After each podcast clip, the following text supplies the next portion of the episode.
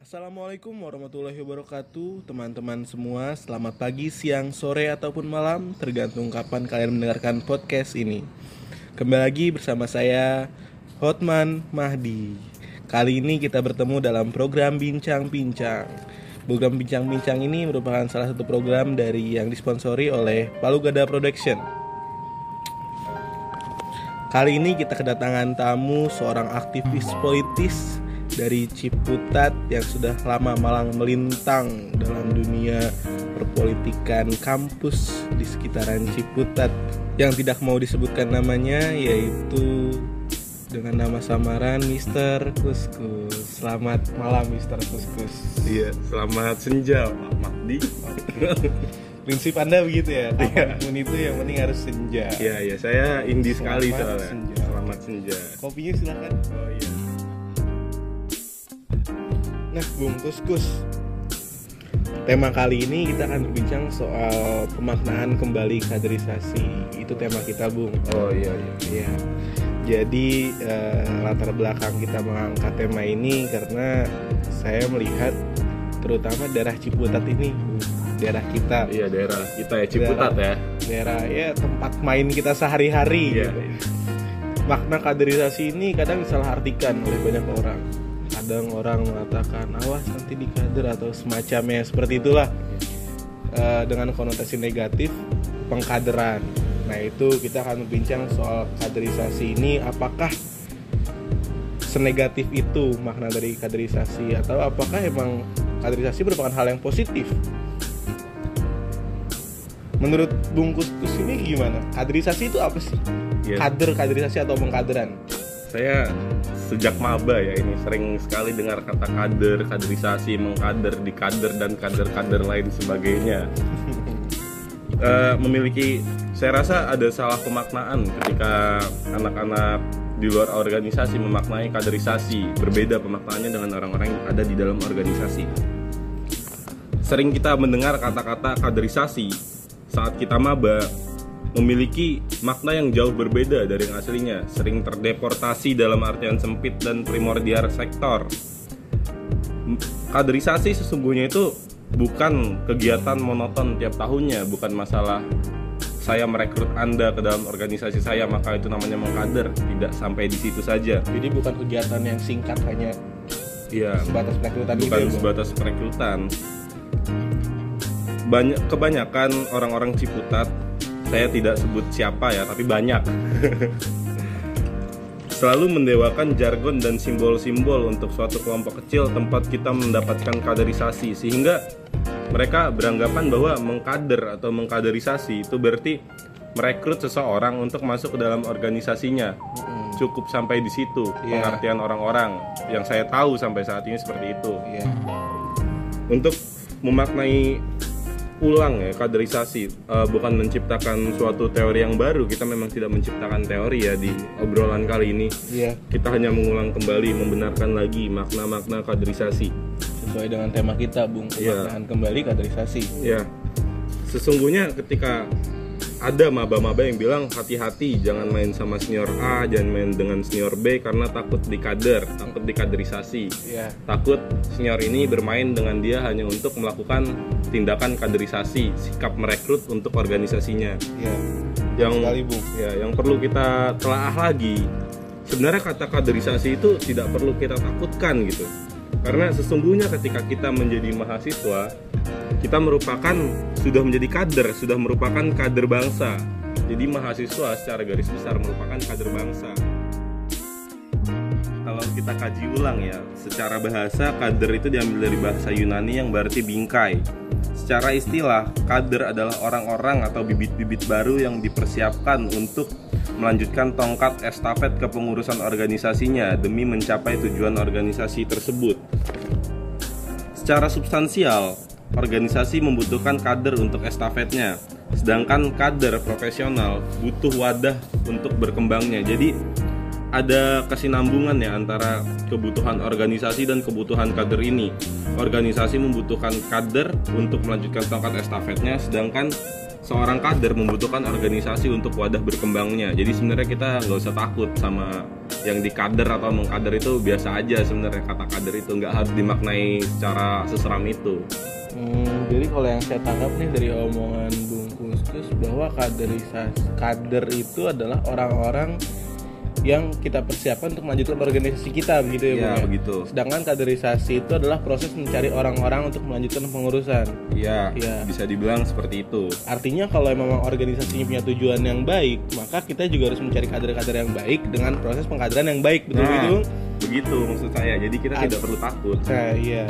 Jadi kaderisasi merupakan sesuatu yang baik berarti begitu, Bung. sesuatu yang baik sebenarnya karena Bung Hatta sendiri pernah bilang bahwa kaderisasi sama artinya dengan menanam bibit untuk menghasilkan pemimpin bangsa di masa depan. Pemimpin pada masanya haruslah menanam atau mengkader. Cakep boy, cakep boy. Udah kelar? Enggak, belum, belum, enak aja. Tapi bungkus, Ya. menurut saya nggak bakal ada asap kalau nggak ada api, bu. Anda perokok ya Anda? Lah kan kita berdua lagi rokok. Jadi gini bung, ada sebab ada akibat.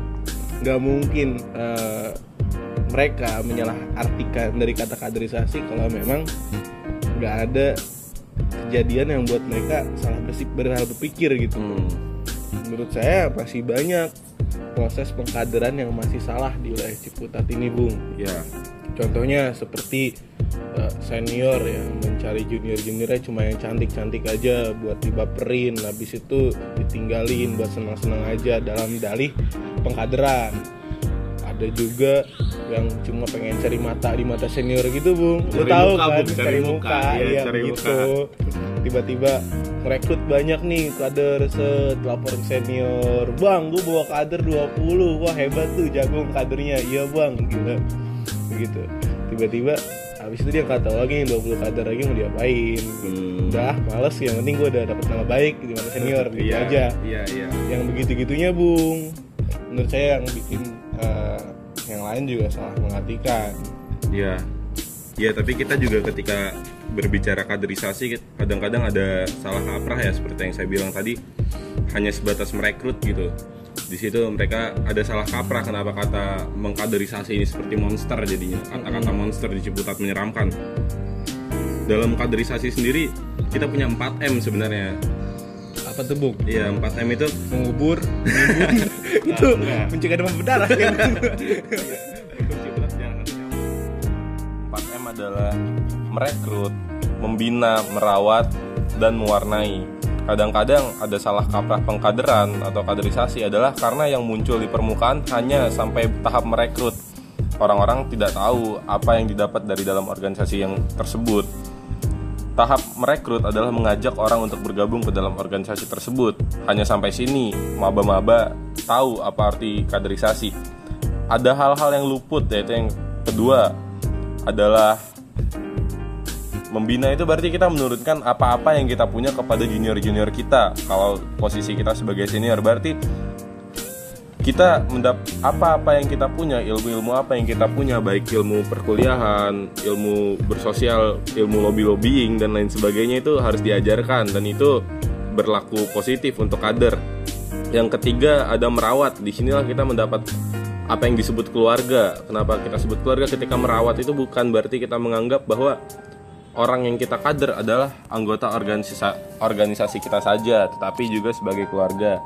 Yang keempat ada tahapan mewarnai. Nah, tahapan mewarnai ini bukan tahapan terakhir, tapi tahapan yang berjalan seiringan tahap-tahap sebelumnya yang kita sebut mewarnai di sini adalah dicoret-coret gitu bung Ah iya dicoret-coret seperti itu seperti kita punya kertas putih kita coret-coret dengan apa-apa yang kita punya. Oh, oke. Iya maksudnya mewarnai di sini adalah memberikan seperti sikap-sikap leadership, mental yang kuat, manajemen konflik, manajemen waktu dan lain sebagainya. Itulah yang diajarkan organisasi. Itulah yang disebut kaderisasi. Tidak hanya putus di perekrutan saja. Oh itu yang dinamakan yang sering dibilang nikmatin dulu aja prosesnya Iya. itu nanti juga lu bakal dapat prosesnya Iya. gitu ya. Oke oke. Berarti selanjutnya mungkin tugas kita setelah kita tahu nih bung kaderisasi itu apa, pengkaderan itu bagaimana. Nah mungkin eh, setelah ini kita harus melaksanakan pengkaderan atau kaderisasi yang baik Ya, gitu itu kan tugas kita bersama berarti bu ya tugas kita semua. kita semua Kita semua. eh, yang aktif dalam organisasi di wilayah Ciputat Iya, sudah bukan lagi pertanyaan seberapa banyak kadermu, tapi seberapa berkualitasnya kadermu. Jadi yang kita tanyakan bukan kuantitas lagi, tapi kualitas. jangan sampai kuantitas dikalahkan oleh kualitas Iya, karena percuma ketika suatu organisasi ekstra atau organisasi intra memiliki 40 anggota, tapi yang memiliki potensi atau yang dikader atau dilatih hanya tiga atau empat orang. baik Gitu. baik selanjutnya berarti untuk pengkaderan atau kaderasi yang baik ini menurut Bung itu bagaimana? Yang Menurut seperti bungkus ini bagaimana nih? take away dong. ya, tadi empat tadi kita harus melalui tahap ketika kita mengkader berarti kita harus melalui tahap merekrut, membina, merawat dan mewarnai itu sudah pasti. Iya. Yang selanjutnya kita juga harus memiliki teladan gitu, menjadi teladan untuk kader-kader kita karena tidak bisa dipungkiri mengkader orang lain berarti mengkader diri kita sendiri. Sesungguhnya mengkader ini sangat bagus ya, positif nilainya buat kita.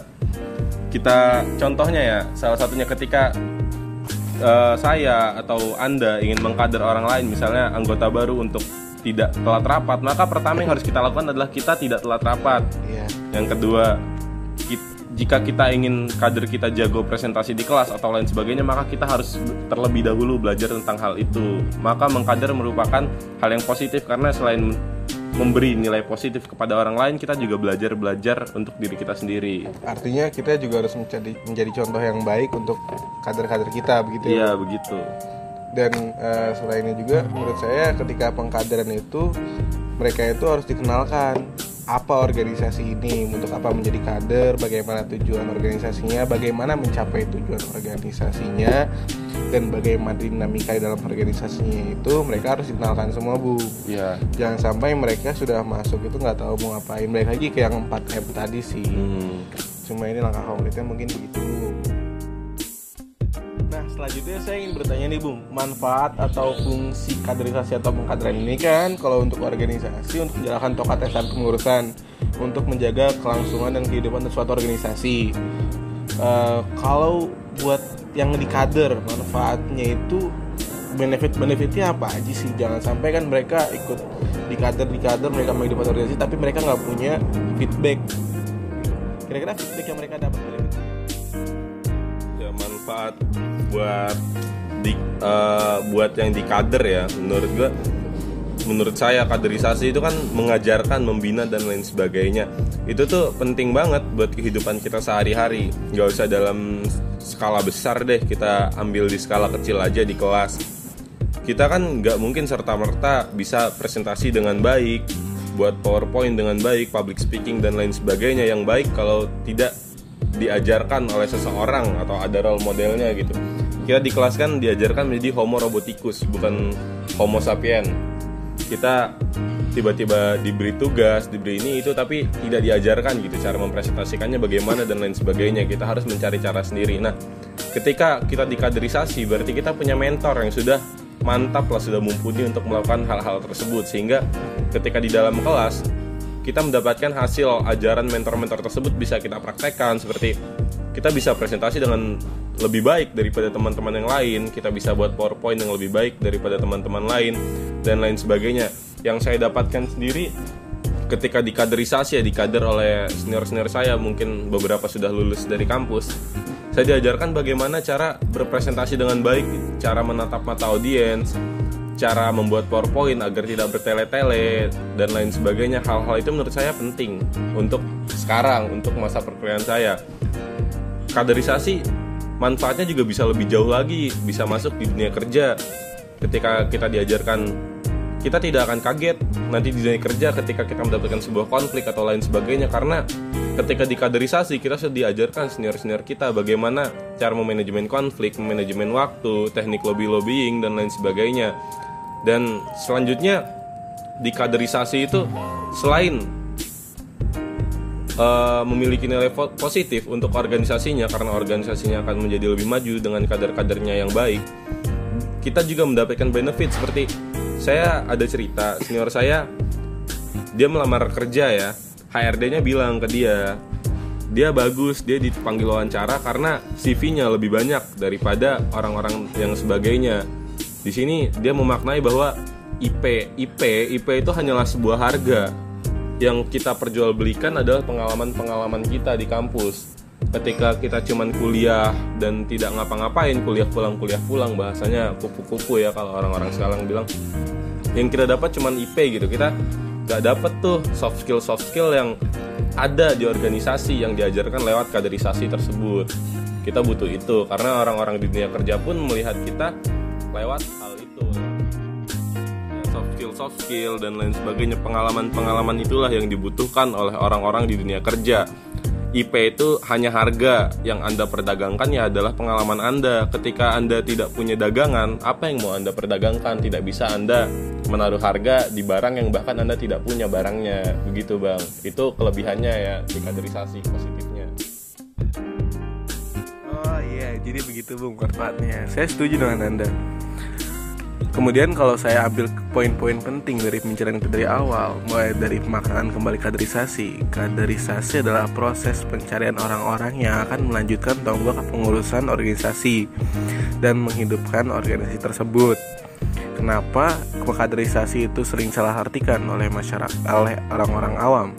Orang-orang yang tidak ke dalam organisasi karena mungkin masih ada beberapa oknum yang masih salah dalam melakukan kaderisasi kaderisasi itu sejatinya harus memenuhi 4M menurut bungkus begitu ya Bung ya? Iya, betul. Yang pertama mulai dari merekrut, membina, merawat, dan mewarnai Yang terlihat dari permukaan yang dua organisasi hanyalah merekrut Sisanya membina dan merawat dan mewarnai itu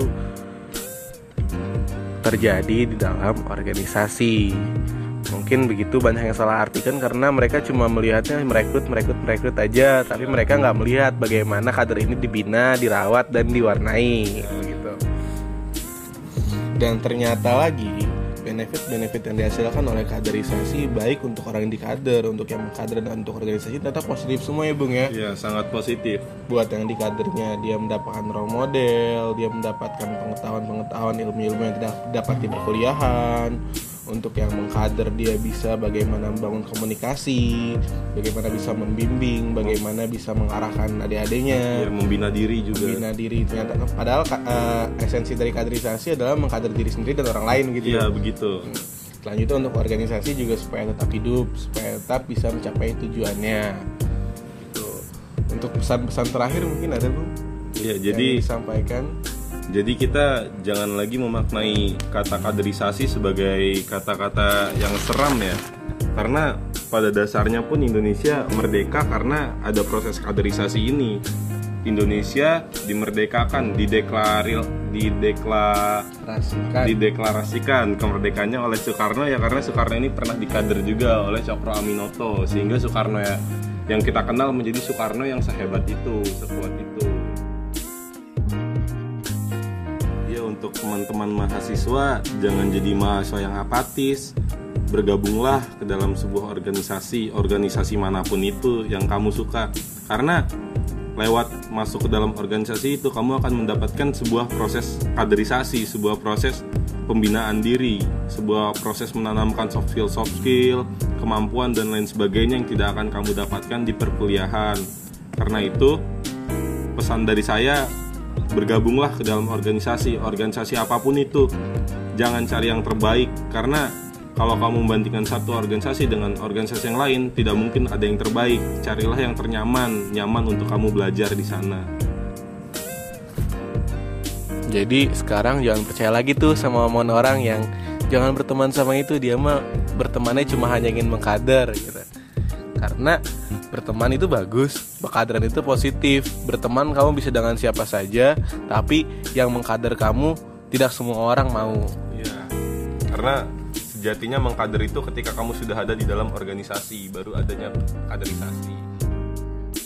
Oke terima kasih saya ucapkan kepada Bungkus yeah. atas bincang-bincangnya malam ini selamat Eh selamat sama-sama juga ya Pak yeah. Hotman ya Hotman atau Hotman Hotman Hotman Mehdi Iya sama-sama Pak Hotman Mehdi ya, Terima kasih tengah kesibukannya yang sangat padat Bungkus masih menyempatkan hadir untuk bisa berbincang dengan kita. Iya, iya. Habis ini sibukan apa lagi, Bu? Ya saya biasa sih. Saya biasanya kalau udah selesai ya diundang-undang ngajak ngobrol gini saya biasa bikin puisi di rumah. Oh, saya iya. anak indie soalnya. Oke, nanti puisinya boleh bikin buat saya ya. Oh iya boleh. Yang buat kita cintaan boleh? Iya boleh. buat Pak Hotman Mehdi ya. Iya. Supaya makin hot. Iya. Iya iya iya. Oke, udah saya cukupkan sampai di sini. Saya ucapkan kepada kalian semua selamat mengkader dan dikader. Bye bye. Wassalamualaikum warahmatullahi wabarakatuh.